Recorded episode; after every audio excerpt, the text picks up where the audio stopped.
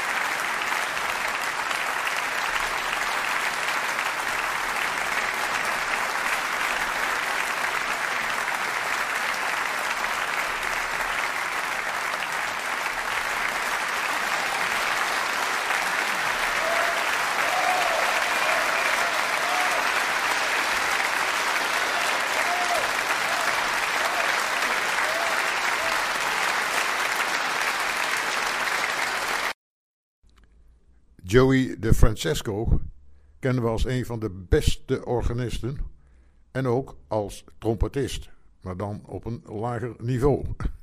Op zijn nieuwe album, More Music, is hij nu ook te horen als pianist, saxofonist en op het keyboard. In het nummer In Time of Reflection speelt hij piano en trompet.